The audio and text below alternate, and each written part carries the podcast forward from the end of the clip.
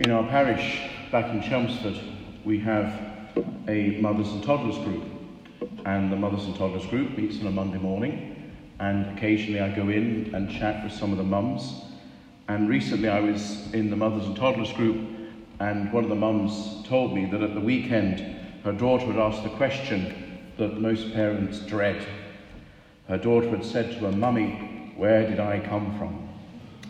And I said, Well, how did you handle this? And she said, Well, Father, I told her the truth. I told her that she was a gift from God, that God created her, that God made her, that God gave her to mummy and daddy, that she was a gift from God, and God has given her to us so that she came from God. And I said, Well, that's a beautiful answer. And the mum said, Oh, wait a minute, Father. She then went to ask her dad the same question. And the dad is a bit more cynical about life. And the little girl said to her daddy, Daddy, where do I come from? And daddy said, Well, originally we were monkeys swinging in trees, and then we grew from being monkeys and we became people, and that's how we developed. And a man called Darwin's explained it all, so that's where we come from. Originally we were monkeys. So the little girl was left confused. So she went back to the source of all wisdom, she went back to her mum, and she said, Mummy, I don't understand. You said that I come from God, but Daddy says that I come from monkeys. I don't understand. And I said to the mum, Well, how did you handle that question? And she said, Oh, Father, that was an easy one to answer. I said to her, Darling, I was talking about my side of the family, and your father was talking about his side of the family. So now you know how to answer the question when it comes. But for us in our Christian journey, it's the wrong question. We don't have the question, where do I come from? The question for us, and especially this week, is about where am I going to? And St. Paul reminds us that for all of us as Christians, our true home is in heaven. And that is essentially what this week is about this parish mission, this time together, renewing our sense of the journey to eternal life that our final destination, our final goal, is to get to heaven. The salvation of our soul, allowing the saving grace found in Jesus Christ to lead us to heaven. That's what this mission is about. And hopefully, this week, we can answer some questions together. And tonight really is about, well, how do we get there? We know our true home is in heaven. Well, how do we get home? And the answer is found in the scripture reading we heard tonight from the Gospel of St. John. Because our Lord says to us, if you truly believe, you will find eternal life. And he questions Mary. He says to her, Do you believe? Do you really believe this? And she says, Yes, Lord, I believe you are the Christ, the Son of the living God. So, this promise of eternal life rests on saying, I believe. In the 1960s, there was an American bishop who faced a huge problem with his seminary. He had staff and students leaving. The staff that remained refused to teach the Catholic faith. He had students who were ignorant of the truth it was a terrible situation. It was a mess. It was a messy time in the church. And eventually, former priests and ex nuns started to picket the seminary with demands from the bishop. And of course, it became a nightmare. And so the bishop went to the seminary. And of course, as the bishop arrived, so did about a dozen cameras and film crews. And the media were there in this huge scrum. And so, surrounding this poor bishop as he got to his seminary he was surrounded by these ex nuns and ex priests picketing the seminary and surrounded by the media watching what he would do. And he was badgered to answer questions. And after being badgered by the media for about five minutes, he stood his ground, puffed out his chest, and said, I believe in God. And then recited the creed. What that brave bishop did in the face of those who wanted to tear down rather than build up is what we have to do in our own lives. to have the courage to say to the world, I believe. I believe in God. It's the answer that we have to give to the anger, to the apathy, to the doubt, the turmoil, to the persecution that the church faces. In what can sometimes be the chaos and messiness of our own lives, even perhaps within the confines of a parish family, the answer God gives us is to join with the whole family of God around the world and have the courage to say, I believe. Because the Christian must always be a believer, one who converses with God. And if that's not the case, then all our activities will be futile. The most lofty and the most important thing we can do for ourselves and for each other is to believe. Through faith, we let God into the world. And if God is not at work, then whatever we do will never be enough. When people sense that there is one here who believes, who lives with God and from God, hope can become a reality in their lives. Through the faith of the Christian, doors open up all around for different people. And it's possible today that we're facing the biggest challenge of all to have the courage to say in a world that doesn't even know that God might exist to say, I believe. And all believing is a believing with. We don't believe in abstract. We don't come to belief out of nothing. Think about where you were inspired to believe. Think about what led you here tonight.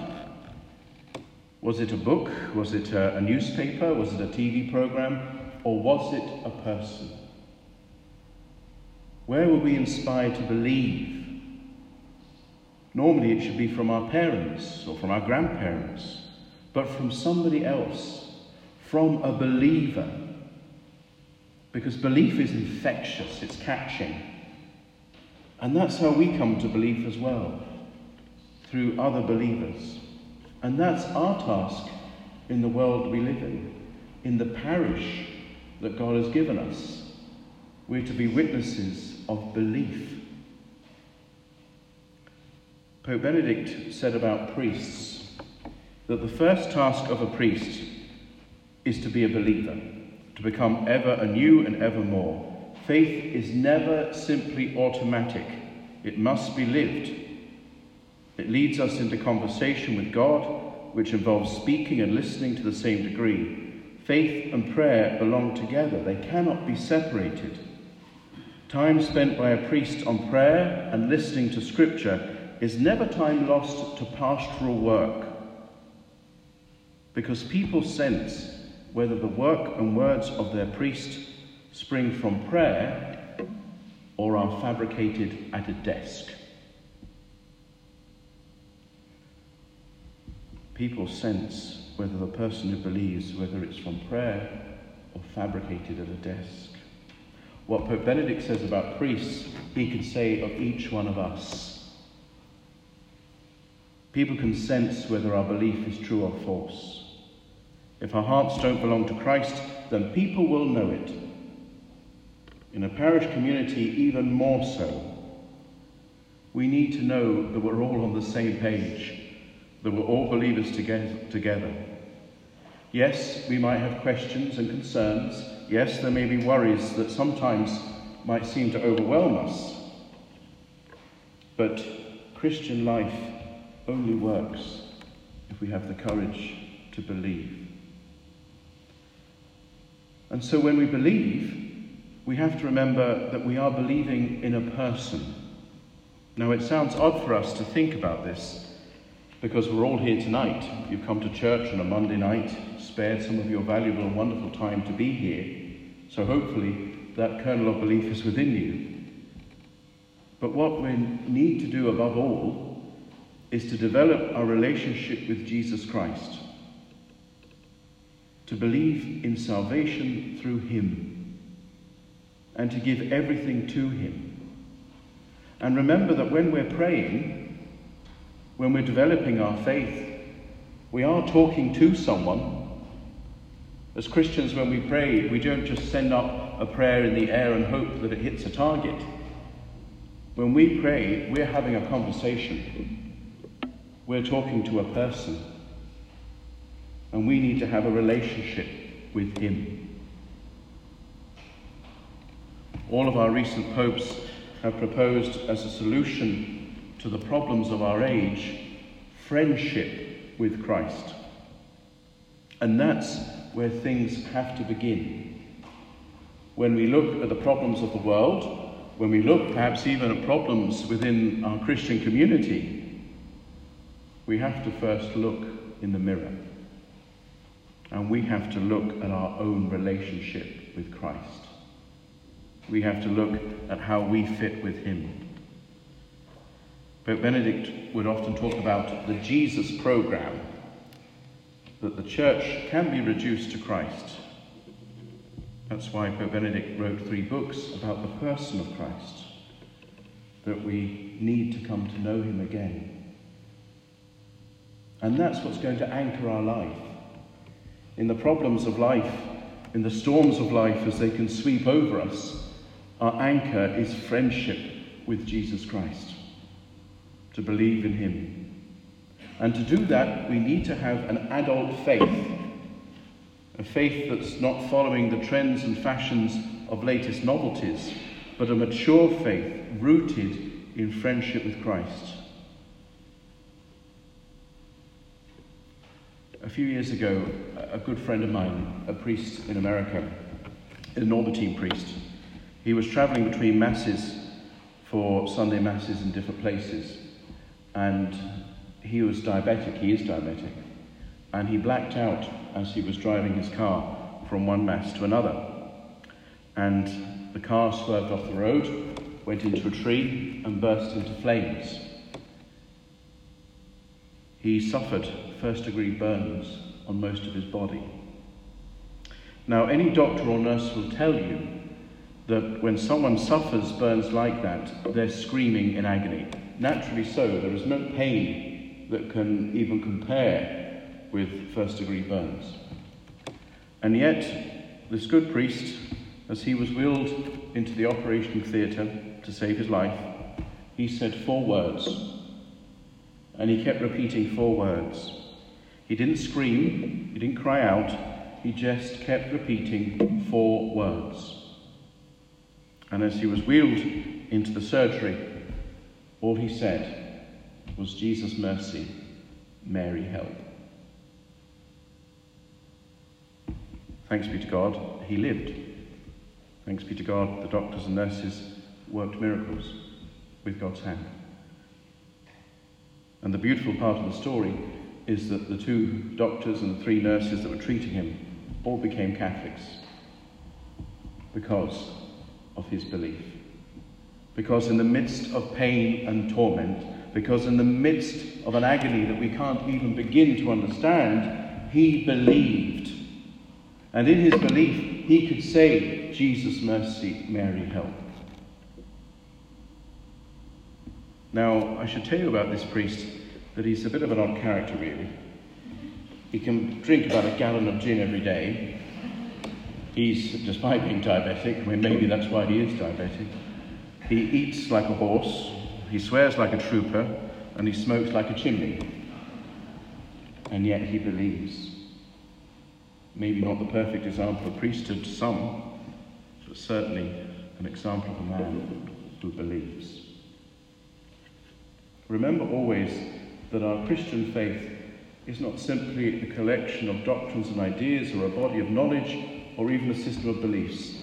Christianity is rooted in Jesus Christ, in knowing Him and loving Him, in that relationship we have through Him, through the sacraments, through the church, through Scripture. If we truly seek Him, we will always find Him. But when we find Him, when we find Him, well, we need to be ready for the challenges that can come when we believe. I'd like to share another story with you as well to explain a little bit of what I'm saying. It's about a young man called Franz. Now, Franz lived about 60 years ago in a small village in Austria. He was the illegitimate son of a farmer who later died in World War I, and so he never really knew his father. He became a wild teenager. Local people in his village recalled that he was the first one to drive a motorbike. They recall that because he didn't drive it safely or under the speed limit. Franz was the leader of a local gang that used to fight rival gangs with knives and chains. He was a womanizer. Franz got a girl pregnant and he was forced to leave town.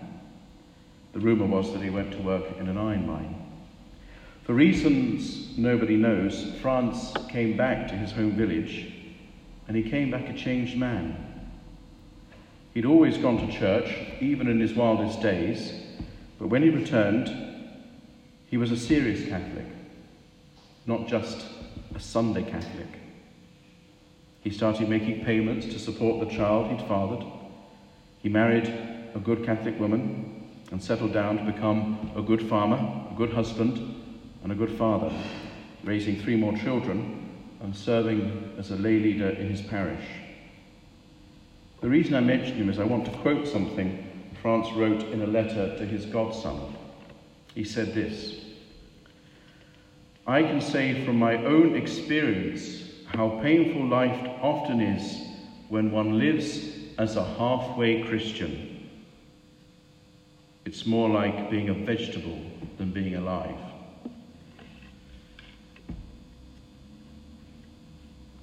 The pain of being a halfway Christian. And yet, for us as believers today, it's a temptation that is almost relentlessly put before us to accept being a halfway Christian, to lead, if you like, a double life, to be one person when we're in church and at prayer, to be able to boldly say, Yes, Lord, I believe, and then to be somebody different when we're with our friends or our family or at work or talking with others. Now, part of that temptation comes from normal social pressure. We don't want to stand out. We don't want to be seen as different. We're told to keep our religious beliefs to ourselves. There's that old adage that it's not polite to talk about religion or politics in good company. Well, that's rubbish. Absolute rubbish. We have to talk about our faith. We have to talk about our religion because it's the only thing that matters. And if we can't talk about what matters, well, what's the point in talking at all? Few things could be more important today than speaking about Jesus Christ. He's speaking about our faith, the meaning of life, Every day when we turn on the news, we see another horror story from around the world. Well, we have an answer to this. It's the love of God found in Jesus Christ. And we need to speak about it. And I know that's hard. I know it can be embarrassing. But God calls us to do this, and we can do it. None of us want to stick out, none of us want to be different. But if we say, I believe, then you're being different straight away. We can't lead a double life. We'll tear ourselves apart. The Canadian philosopher Charles Taylor calls the age we live in the first secular age. The point he's saying is that just a few centuries ago, we lived in a world where it was virtually impossible not to believe in God, to the world we live in today, where belief in God doesn't seem necessary or make any difference. Most of the men and women in the world today live out their whole lives not even thinking about God. And of course, in the society we live in, we're told that it's fine to believe, it's okay to believe, but don't let it interfere with your life. You can't interfere with public life. It's fine for you to have religious ideas and religious beliefs, but don't let it affect society. And if you think that we live in a free country for this, well, I challenge you to go and stand at Chalkwell Station or in the shops in Leigh and try to talk about our Christian faith. I'm not suggesting you do, because that's not always the best way to preach our faith. The best way to preach our faith is to live and believe. But if you did try to talk to people about our faith, you'd probably end up in trouble. And yet, the world desperately needs you. Leigh-on-Sea needs you. God needs you. And He needs you to believe, to welcome new people in life in Christ. Our culture today is one that cries out for love. And when it looks for love, it looks for it in crazy places.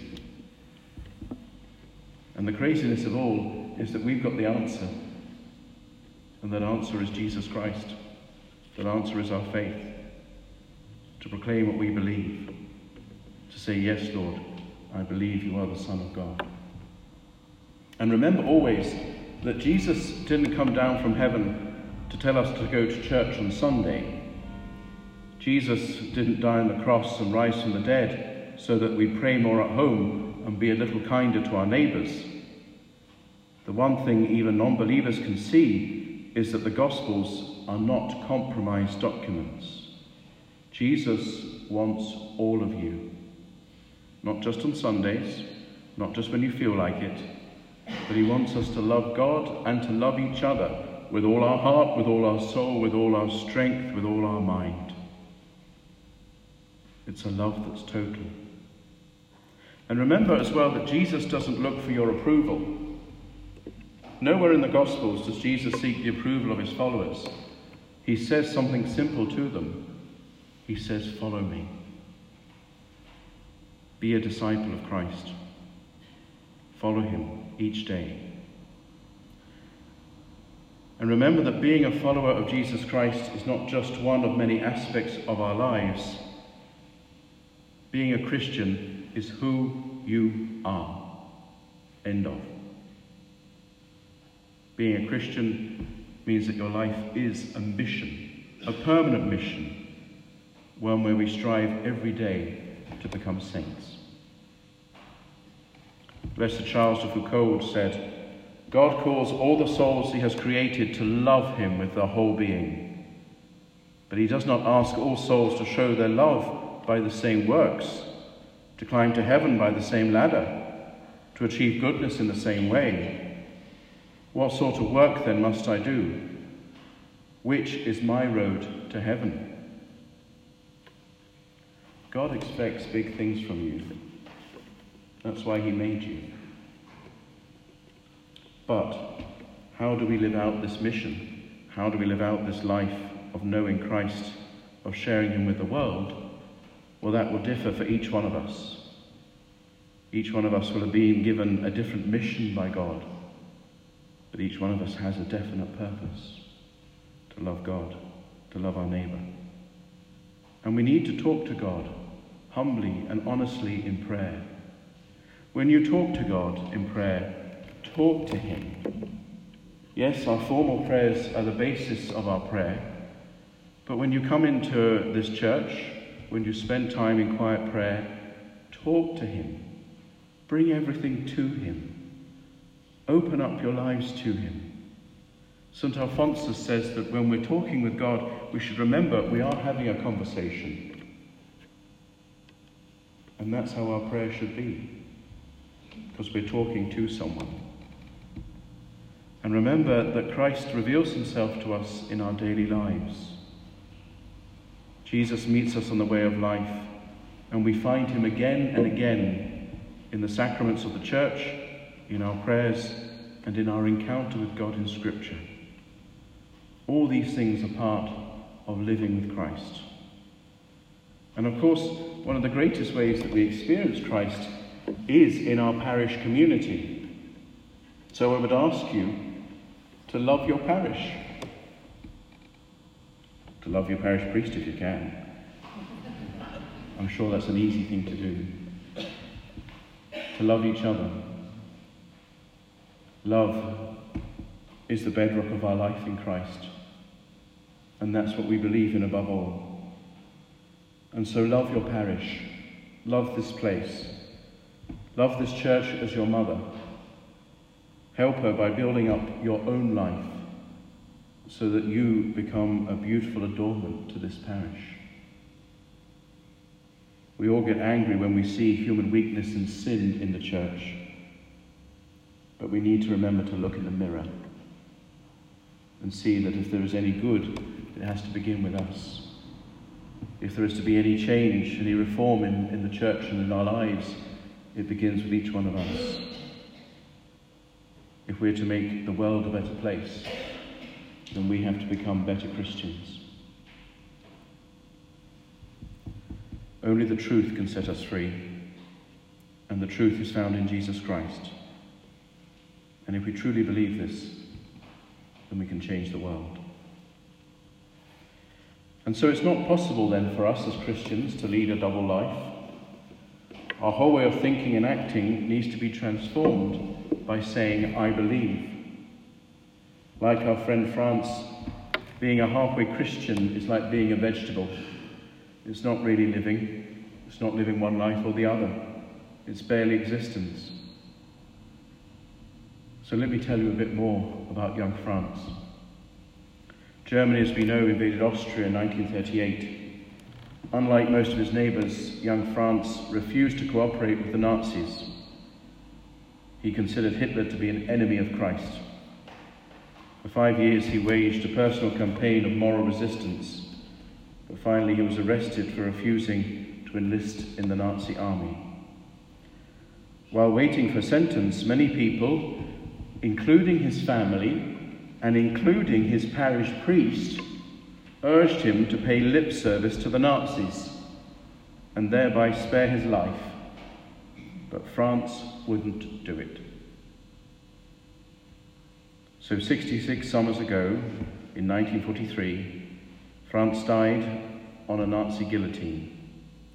Today, we remember him as Blessed Franz Jägerstätter, a martyr for the truth that a Catholic cannot lead a double life. There's no such thing as a halfway Christian. Imagine that.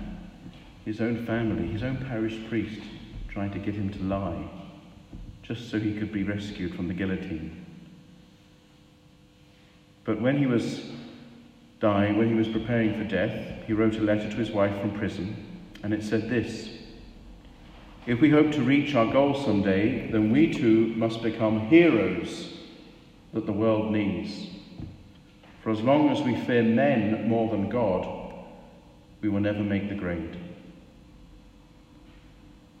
He ended the letter by saying to his wife, The important thing is that we do not let a single day go by in vain without putting it to good use for eternity. And that's the heart of the matter for anyone who wants to be a Christian. That's the path of life in Christ. To put every day to good use for eternity. And the time to begin is now. So let us always strive to be friends with Christ. In this parish, strive always to be friends with each other, so that together we can know him and love him, to be his companions along the way, so that one day we can be friends forever in heaven. To say with Mary in the Gospel, Yes, Lord, I believe. I believe you are the Christ, the Son of the living God.